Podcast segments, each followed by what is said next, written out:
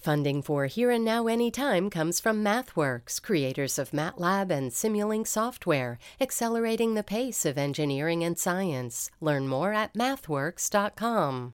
Hi, this is Here and Now Anytime, where we give you a little news, a little something you weren't expecting, and always a fresh, in depth perspective on current events, arts and culture, and stories that matter. Subscribe or follow to get all our episodes out every weekday. And if you like what you hear, tell a friend about us to help spread the word. Now, here's the show. Now, when he wants to be nuanced or let's make a deal or the heartbeat bill's too harsh, you know, those are warning flags, uh, if not red flags, for pro lifers. Evangelicals, and really any Republicans who might have reservations about Trump, seem mostly willing to put those aside, especially in Iowa. It's Tuesday, January 16th, and this is Here and Now Anytime from NPR and WBUR Boston. I'm Chris Bentley.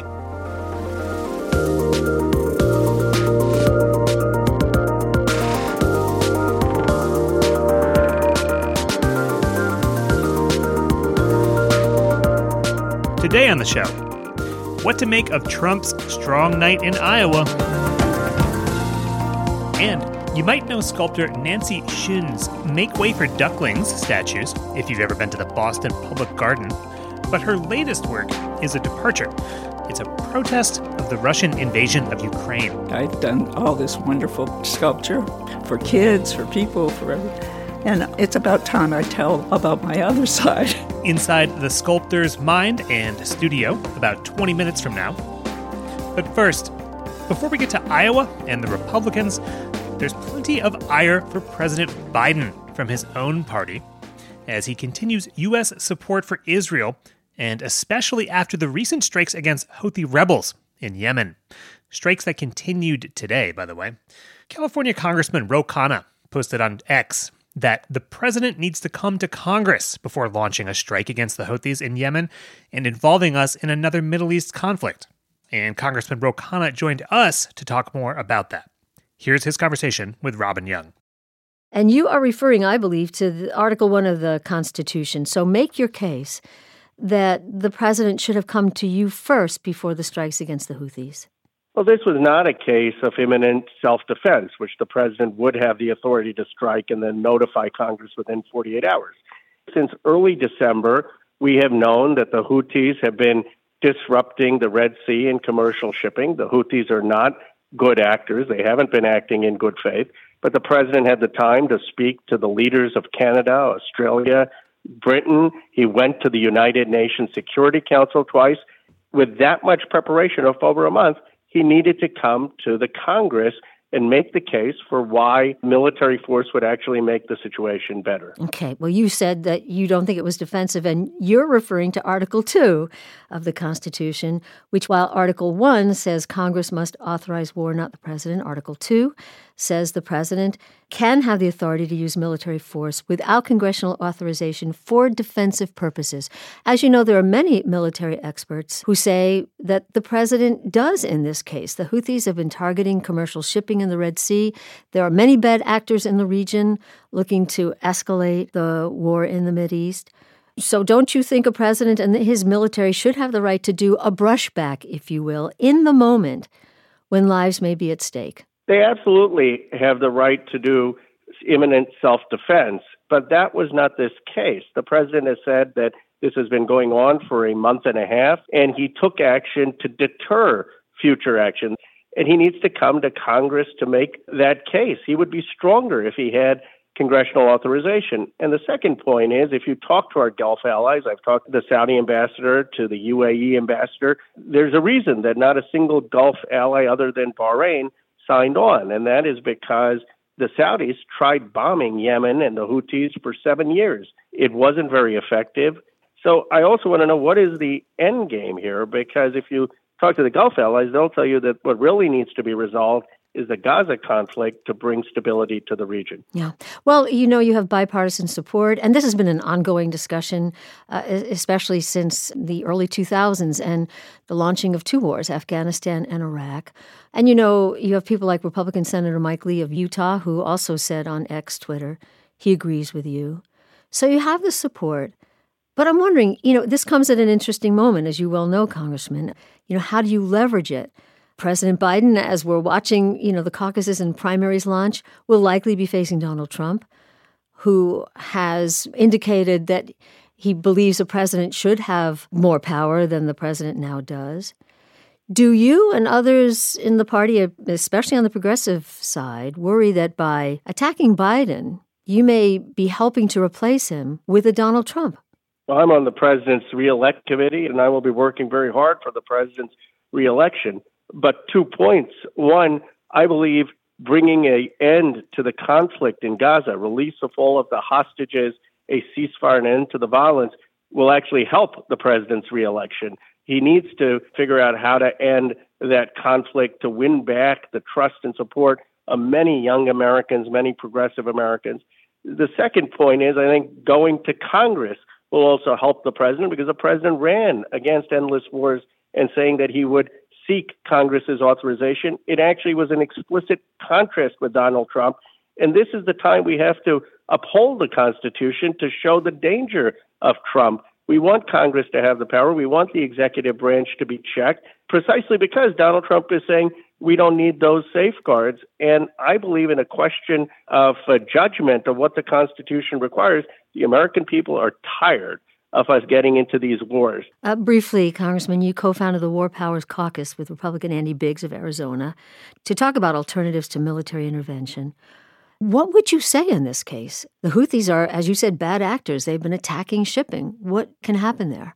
Well, I would get our Gulf allies, the Saudis and UAE, to talk with the Houthis and the United States. The Saudis managed to come to a truce with the Houthis, and I would make sure that we push there. I would stop the arms getting to the Houthis from Iran.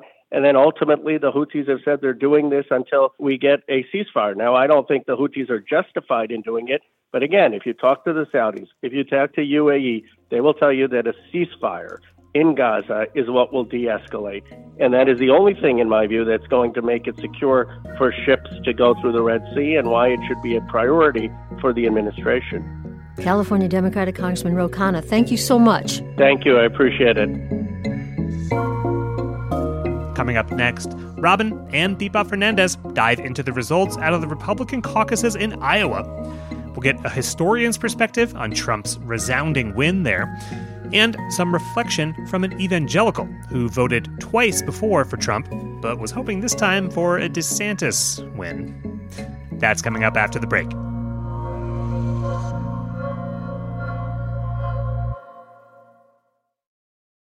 This message comes from NPR sponsor Progressive. What if comparing car insurance rates was as easy as putting on your favorite podcast? With Progressive, it is. Just visit their website to get a quote with all the coverages you want. You'll see Progressive's direct rate, and their tool will provide options from other companies so you can compare. Then just choose the rate and coverage you like. Quote today at progressive.com. Progressive Casualty Insurance Company and Affiliates. Comparison rates not available in all states or situations. Prices vary based on how you buy.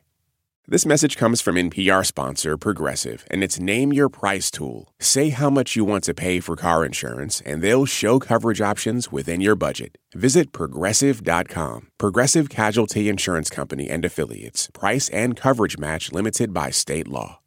This message comes from NPR sponsor Bluehost. Try Bluehost Cloud, the hosting plan made for WordPress creators by WordPress experts. With 100% uptime, fast load times, and 24 7 support, your sites can handle high traffic spikes. Visit Bluehost.com.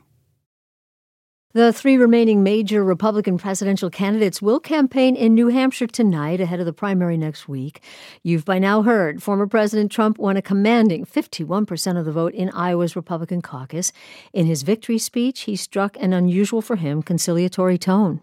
And I really think this is time now for everybody, our country, to come together. We want to come together.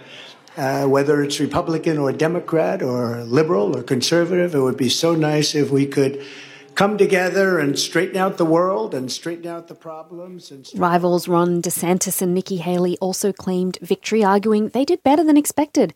Haley came in third with 19% of the vote and a narrow win in one county. DeSantis came in second with 21% of the vote, but he did not win a single county despite visiting every one in an effort to win over some of Iowa's most religious voters. Joining us now is Bob Vander Plaats, president and CEO of the nonprofit group The Family Leader, which represents conservative Christians in Iowa. He endorsed Ron DeSantis, though he voted for Trump in the last two presidential elections. Bob, welcome to Here and Now. Thanks for having me, Deepa. Appreciate being on. So, Bob, you've been seen as a kingmaker in Iowa. You said you thought there'd be a big shift that DeSantis could win. Today, do you feel like your endorsement maybe didn't matter? It kind of looks that way. well, I think what it is is that uh, Governor DeSantis earned a lot of key endorsements in the state of Iowa, uh, in particular the historic endorsement of Governor Kim Reynolds. And so I think people uh, were really trying to give America a choice. They saw that being Iowa's role this time. Uh, give America a choice, either the former president or an alternative. And I think with Governor DeSantis coming in second, uh, he has a case to make now that this should be a two person race. And let's give America a choice and let America decide. Okay. Washington Post says Trump won the evangelical vote by 55% last night. That's a marked contrast from 2016 when Trump fared poorly among evangelicals. What happened? What changed? Well, I think the big thing that changed from 2016 to 2024 is that Trump now had served as president for one term. And during that term, he delivered a lot of things for evangelicals. Uh, three Supreme Court justices that led to the overturn of Roe v. Wade, uh, the Abraham Accords, moving the embassy to Jerusalem, standing up for religious liberty. He did a lot of things where evangelicals were probably saying we were very appreciative, so we're going to have his back. And then I think when um, all the indictments came against Trump and trying to remove him off the ballot, I think they saw a system that was weaponized against him, so they kind of doubled down on their support for him. Hmm.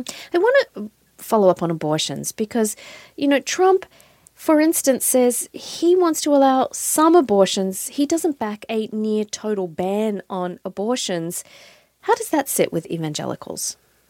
Well, I think it's a very much of a concern with uh, pro lifers in general. Uh, because, again, while we're very appreciative that he appointed three Supreme Court justices that overturned Roe v. Wade, but now when he wants to be nuanced or let's make a deal or the heartbeat bill is too harsh, you know, those are warning flags, uh, if not red flags, for pro lifers. So hopefully, if he does become the nominee, we're able to work with him about how you advance a culture of life, uh, not just for the unborn, but for the mom caught in a, a situation, as well as the dad and, and the family and community. Let me ask you so DeSantis didn't seem to connect with evangelical voters. Why? Well, he, he did he connected with evangelical voters, but you have an incumbent basically in the former president in the race, and so that is, you know, quite frankly, the the elephant in the room, so to speak.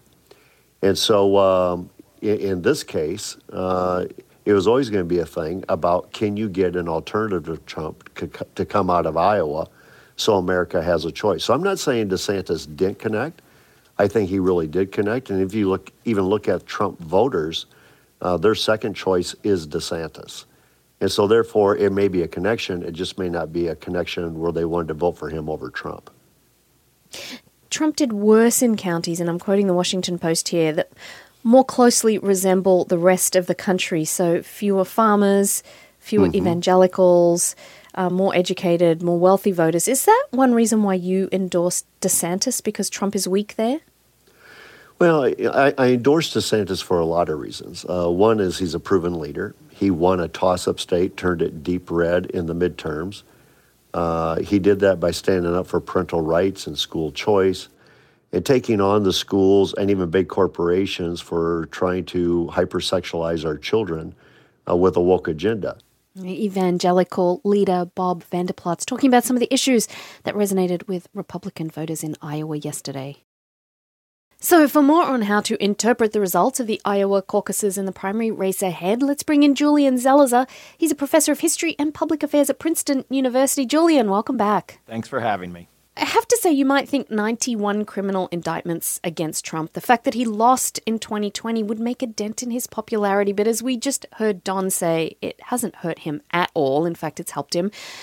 I wonder for those who feel like the system is working in attempting to hold him accountable, how do you explain last night's results? Legal accountability and political standing are two different things. The law is trying to hold them accountable. Multiple trials are taking place, but politically, the former president has found a way to build this into his own narrative of fighting against the establishment. He's benefited from the case bringing him endless media attention. And finally, many people in the Republican Party, as we learned last night in Iowa, don't believe the 2020 election was legitimate. So if you start with that, voters are not going to really care about all these legal cases. They'll actually think they're illegitimate. He gained evangelical voters low income rural voters compared to four years ago, but he performed less well among higher income and more educated voters in cities. I'm wondering what that might bode for future primaries. Is this just an Iowan thing, or might we see it play out in New Hampshire and, and other states as well? Look, there might be different results, but in the end, the evangelical, working class, rural, coalition is the Republican coalition. So he is doing well with who he's going to need to secure the nomination and to win the general election. And I suspect if those other two candidates drop off, some of those other voters might in the end still cast their ballot with Trump wanting a Republican in the White House rather than President Biden. An entrance poll, Julian, in Iowa showed two thirds of respondents say they don't believe Joe Biden won the presidential election in 2020, despite the evidence that he did. What does Iowa tell you about how the base of the Republican Party has changed in the last four years? The former president is very well aligned with where a lot of the party is and they believe a lot of what he has to say. The central argument since 2020 has been election denialism. And it looks like a large part of the Republican Party, at least from where we are right now, is comfortable with those arguments. So let me just flip that a little bit because I think for some out there who are hoping, maybe Democrats who are watching this and hoping that Republicans might see it for what it actually is, not for what Trump says it is, it was about 40% that did not vote for Trump if you add up the Haley DeSantis votes. So I'm wondering, you know, is the Republican Party split over where it stands on some of these issues? It's not split. DeSantis is very closely aligned generally, and overall, Haley is as well. I don't think there's huge differences in terms of their positions. It's more difference of demeanor. And I do think that as they fall away, a lot of those Republicans who supported DeSantis or Haley will be comfortable shifting over to Trump. DeSantis and Haley are walking a fine line between appealing to that general base of Republican voters, but not alienating Trump supporters. Chris Christie, Asa Hutchinson were the only Republican candidates who were forcefully critical of Trump. They've both dropped out. Christie last week, Hutchinson today. Is this unusual and is it working? Usually you attack the front runner. You don't tiptoe around the front runner, which is generally what they've done. They've also defended Trump again and again during these trials. I don't think it's working because if the opponents think that Trump overall is a pretty good candidate, why won't the voters? So they're going to have to figure out a way to directly attack him, to question his authenticity, and to raise doubts among Republican voters that he can win in 2024, which I think is the most powerful argument. But at this point, it hasn't been a very compelling argument. So, Trump's legal dramas are playing out as he's campaigning defamation and fraud cases in New York, the charges of election interference in Georgia, federal cases on mishandling classified records, and attempting to overthrow the 2020 election. And we're awaiting a ruling in a federal court on whether an ex president should be immune from prosecution. It's unprecedented that an election campaign and a number of serious legal cases are colliding like this. Is there any historical context to help us navigate this election? No, there isn't context. And I, I don't usually say that, but this truly is unprecedented. And equally surprising is where we started that thus far, politically, he has figured out a way to benefit from all of this. And he's figured out a way to move a lot of the Republican electorate to a position where they don't believe the basis of two of the biggest of these indictments. We are in very new territory, and the only thing that can really change this from what we're seeing is a conviction. If a conviction happens, there are many polls suggesting that could hurt him politically, and that's really uh, what we should be looking for at this point. Julian Zelizer is a professor of history and public affairs at Princeton University. Thanks, Julian. Thanks for having me.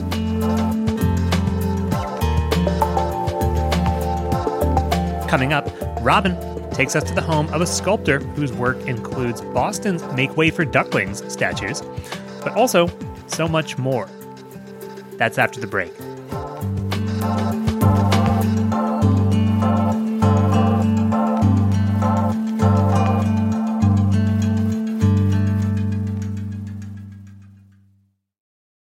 Support for NPR and the following message come from Betterment, an automated investing and savings app. CEO Sarah Levy shares why accessibility is central to Betterment's mission.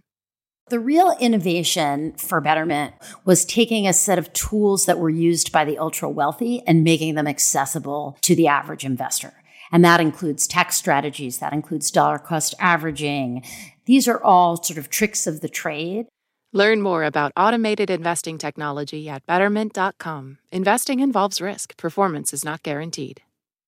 This message comes from NPR sponsor Shopify, the global commerce platform that helps you sell and show up exactly the way you want to. Customize your online store to your style. Sign up for a $1 per month trial period at shopify.com/npr.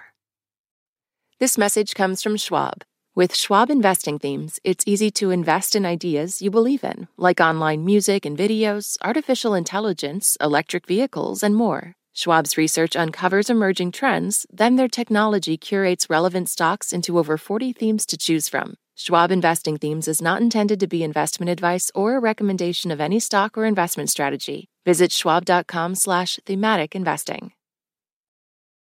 Robert McCloskey's 1941 book, Make Way for Ducklings, tells of how Mrs. Mallard shepherds her brood through Boston traffic to the Boston Public Garden, the country's oldest public garden.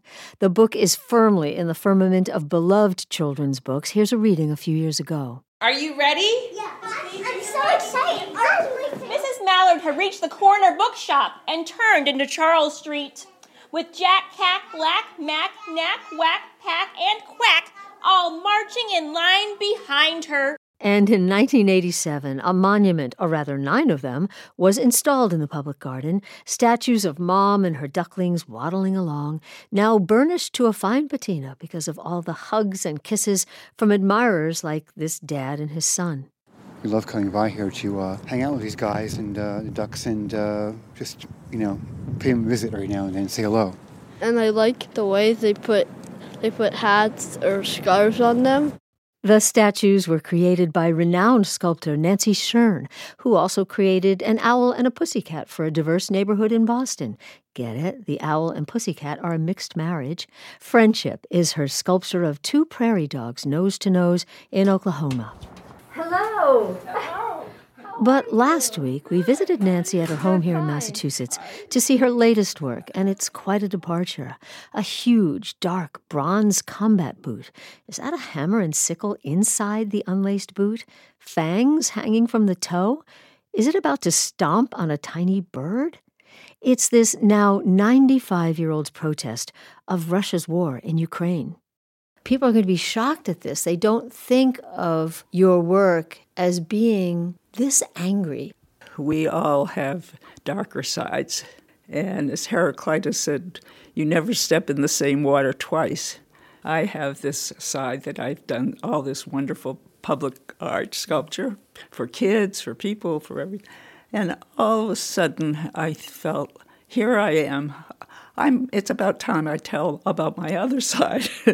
and when I read about what was going on in Ukraine, I just, I guess I have to go back to when I was 10 years old. And in those days, when you went to the movies, there was a newsreel. That's how you got your news in the movie theaters. Mm-hmm.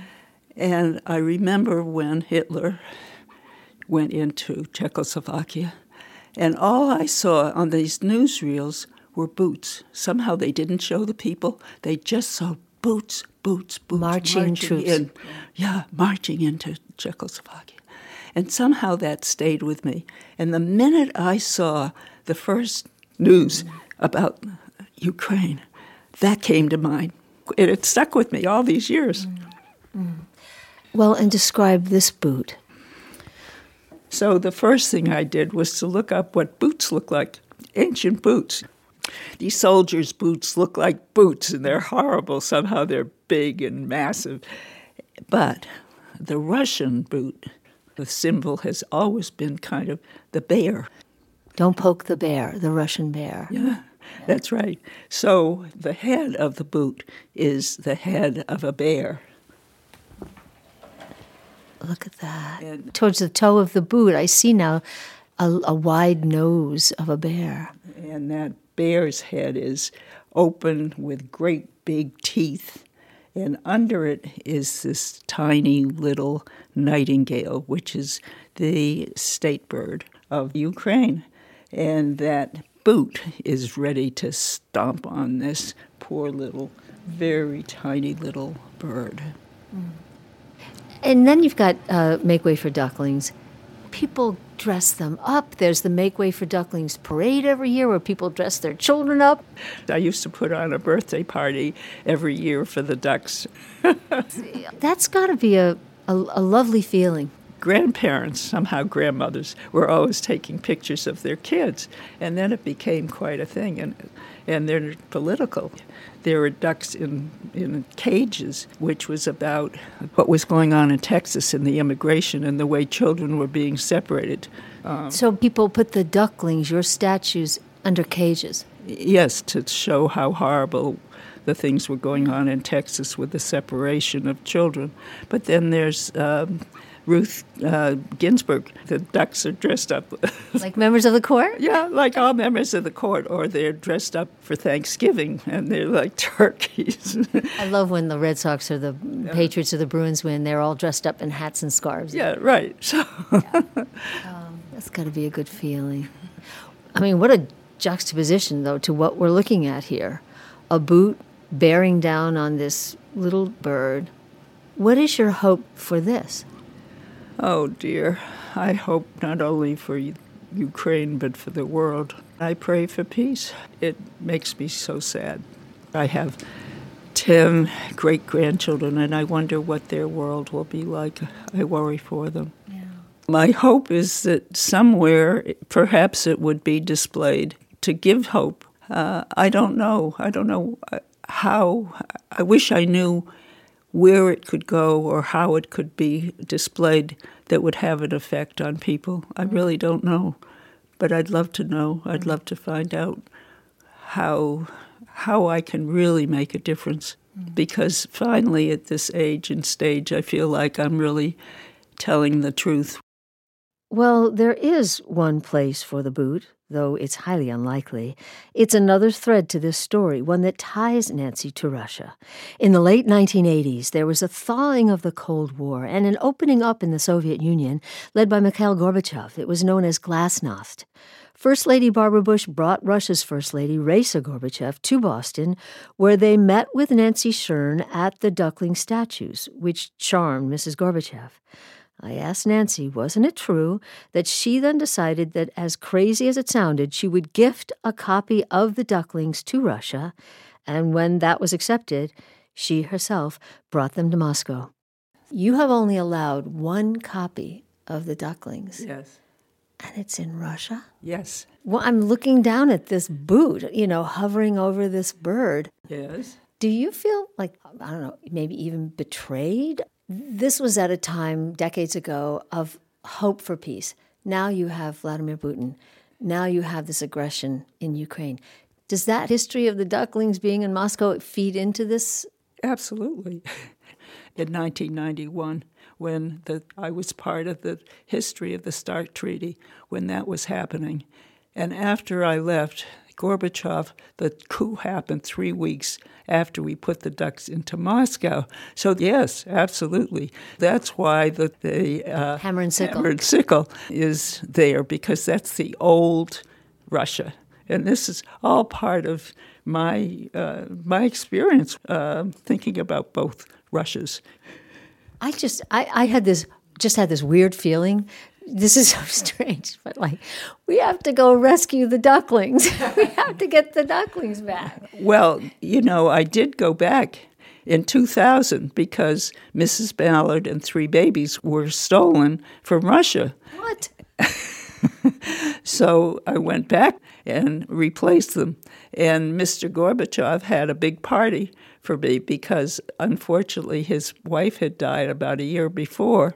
And so he wanted to make sure that these ducks were replaced because his wife had looked at eight different places to find the most beautiful place for the ducks in Moscow.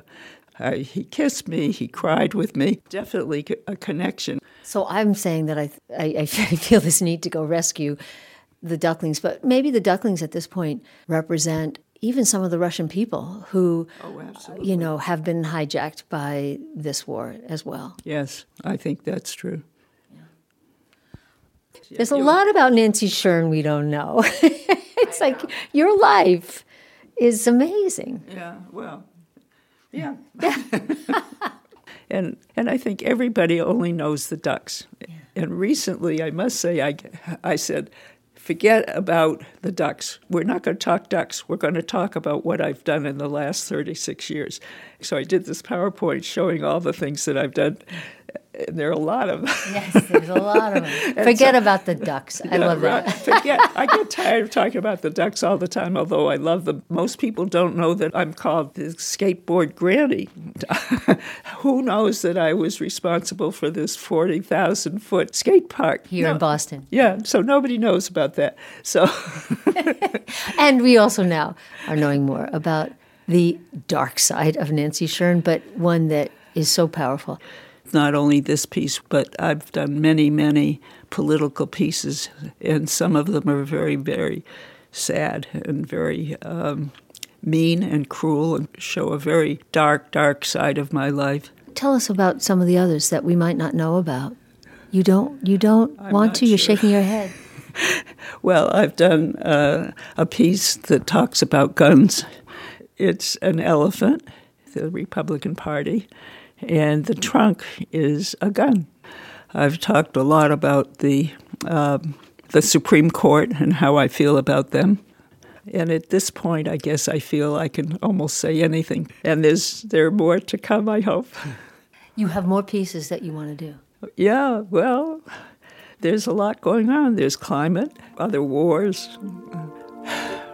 But I'm about to start working again, and God knows what's coming. it should be fun. 95 year old Nancy Schon speaking with Robin Young. That's our show. It comes from the team behind Here and Now from NPR and WBUR Boston. Today's stories were produced by Jill Ryan, Thomas Danielian, Julia Corcoran, and Karen Miller Medzon. Today's editors were Todd Mundt, Peter O'Dowd, Michaela Rodriguez, and Kat Welch. Technical direction from Mike Moschetto and Caleb Green. Mike Moschetto also wrote our theme music along with Max Liebman and me, Chris Bentley. Our digital producers are Allison Hagen and Grace Griffin, and the executive producer of Here and Now is Carlene Watson. Thanks for listening. We'll be back with you tomorrow.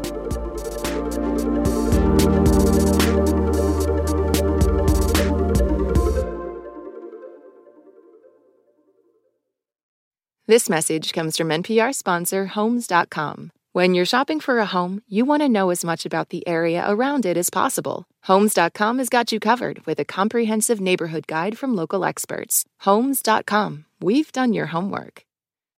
This message comes from NPR sponsor Capella University. With Capella's FlexPath learning format, you can earn your degree online at your own pace and get support from people who care about your success. Imagine your future differently at capella.edu.